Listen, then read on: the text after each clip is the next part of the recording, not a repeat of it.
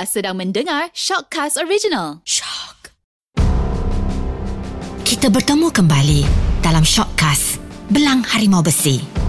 Dalam episod kedua ini, imajinasi halayak pendengar Shockcast akan dibawa terbang mengimbau kembali kenangan Malbat 1 bersama-sama Brigadier General Datuk Halim saat pasukannya diserang hendak oleh pihak militia Somalia seribu satu dugaan lain sedang menanti mereka.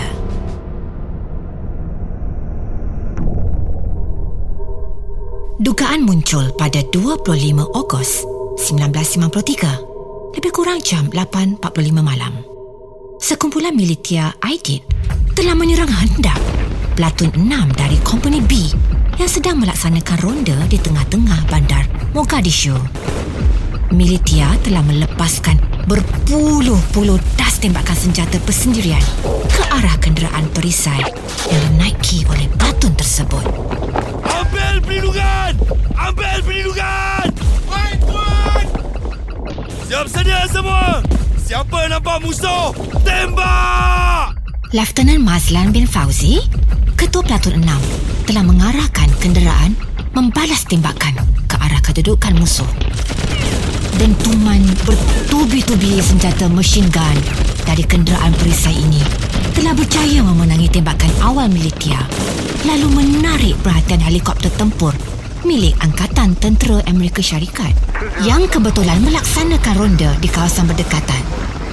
Helikopter terus menembak, menembak, menembak bertali arus ke arah kedudukan militia.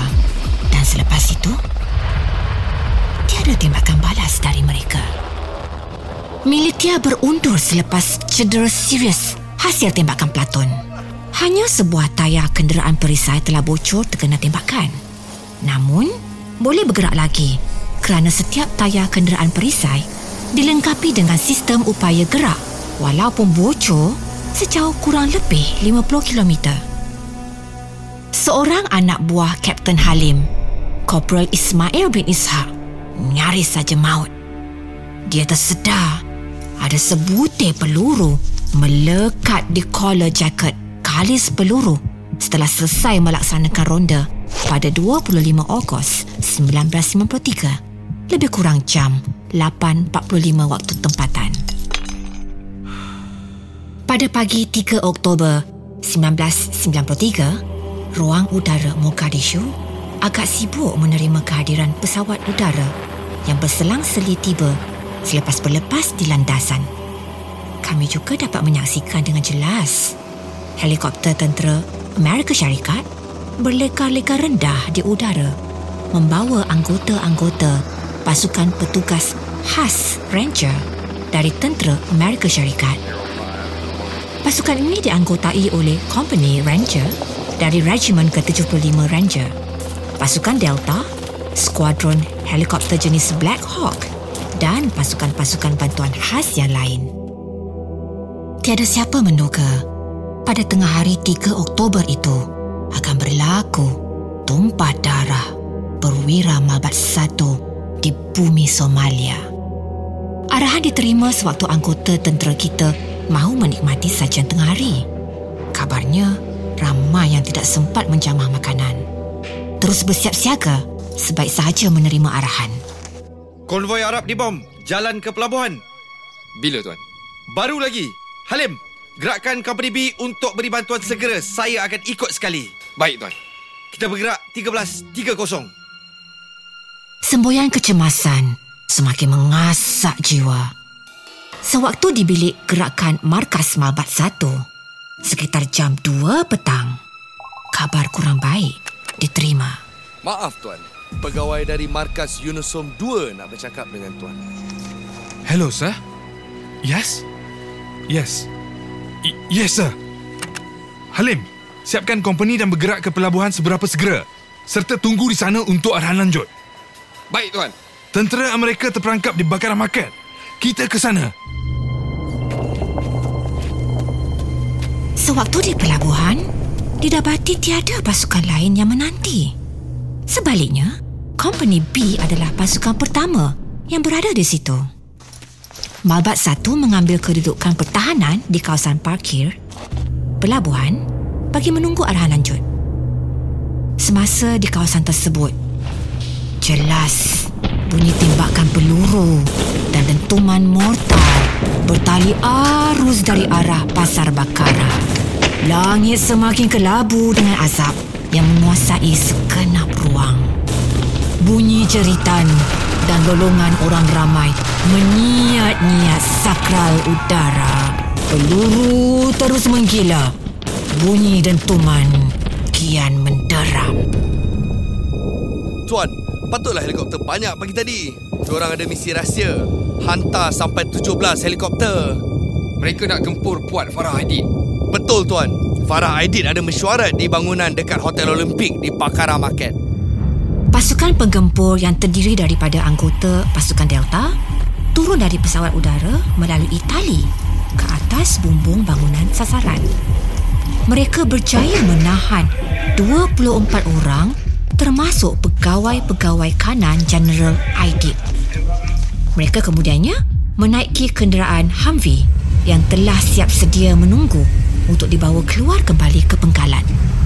Namun, suasana berubah bergelora dan genting saat puat militia memberi tentangan hebat dengan tembakan mesin gun, RPG dan mesin gun anti kapal terbang. Bunyi libasan bilah-bilah kipas helikopter bergaung dengan tembakan demi tembakan. Dunia benar-benar berantakan Kemuncak kekacauan ini menyebabkan dua helikopter tersungkur menyembah bumi. Sebuah helikopter menyembah bumi di utara Hotel Olimpik manakala yang kedua rentung terbakar lalu jatuh di selatan hotel tersebut. Keadaan sangat genting dan menggerunkan pada bila-bila masa sahaja sakaratul maut boleh merentap nyawa kami juga. Letupan demi bergema umpama gempa yang amat dahsyat di tempat kejadian. Bunyi desingan peluru menghentak keras sasaran. Disambut dengan jeritan dan raungan mereka yang terselamat dan menjadi saksi. Keadaan amat menghiburkan, terutama bagi kanak-kanak dan wanita yang menjadi mangsa. Getir! Inilah ungkapan paling sesuai pada detik itu. Kemanusiaan bagaikan sirna bagi bangsa Somalia yang hidup dalam keadaan bergolak ini. Major Abdul Aziz bin Abdul Latif dan warga kompaninya telah melapor ke pelabuhan untuk menyertai Kapten Halim bersama malbat satu yang lain kira-kira jam 18.30. Pertambahan ini menjadikan 160 anggota dan 34 KPA atau hampir 60% daripada kekuatan malbat satu terlibat dalam misi ini. Saat itu, Malbat satu dikejutkan dengan pendaratan cemas sebuah helikopter yang membawa tentera Amerika Syarikat. Kecederaannya amat parah. Sebelah kaki salah seorang anggotanya terkulai hampir putus. Suasana terasa amat pengap. Bau belerang, bunyi dentuman bom dan peluru menyergah sepi malam. Persekitaran yang gelap juga membantu kami menyaksikan cahaya peluru bersimpang siur di udara di kawasan arah Pasar Bakara. Keadaan ini telah cukup memberikan isyarat ngeri bahawa operasi yang akan kami tempuhi ini berkemungkinan akan lebih berbahaya berbanding misi-misi terdahulu. Di saat begini, saya hanya mampu berdoa dan terus berdoa mengharapkan pertolongan yang maha berkuasa. Zikrullah sentiasa basah di jiwa. Tiada siapa yang mampu memberi pertolongan kecuali Allah, Tuhan segenap alam. Semua aset dan tenaga yang ada dikerahkan.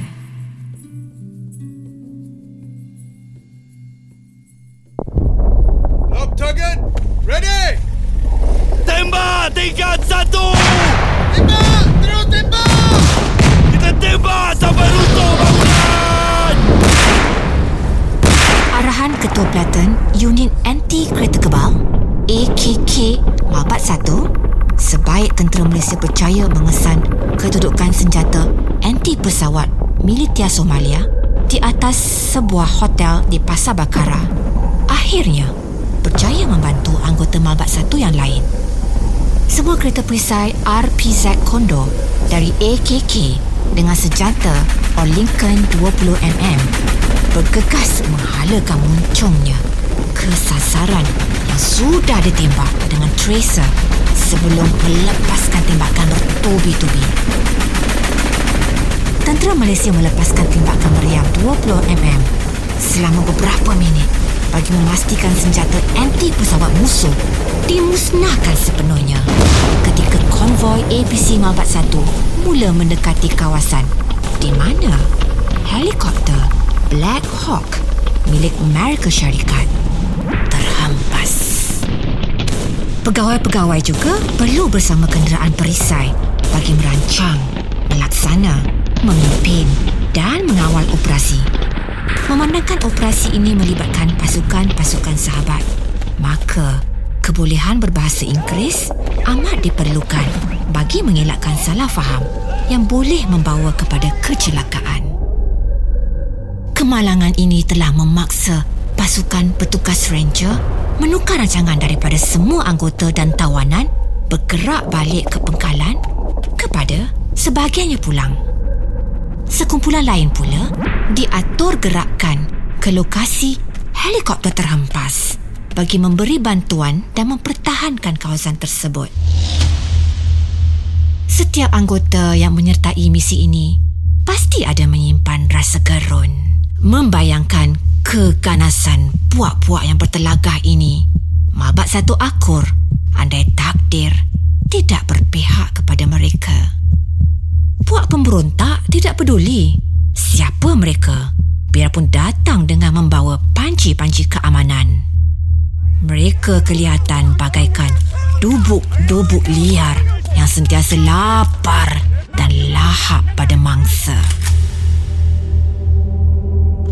Anggota-anggota yang bertahan di kawasan pesawat pertama terhempas iaitu lebih kurang seribu meter ke utara Hotel Olimpik mendapat tamparan hebat daripada pihak militia. Bekalan peluru dan air terpaksa digugurkan ke kawasan tersebut melalui udara. Perang saudara ini terselah hanya memenuhi nafsu dan perasaan tamak haluba para bocah Somalia. Saat merenung segala yang terjadi dengan mata hati, terlihatlah nyawa ini sebenarnya sekadar debu yang berterbangan bagai tidak mempunyai sebarang harga.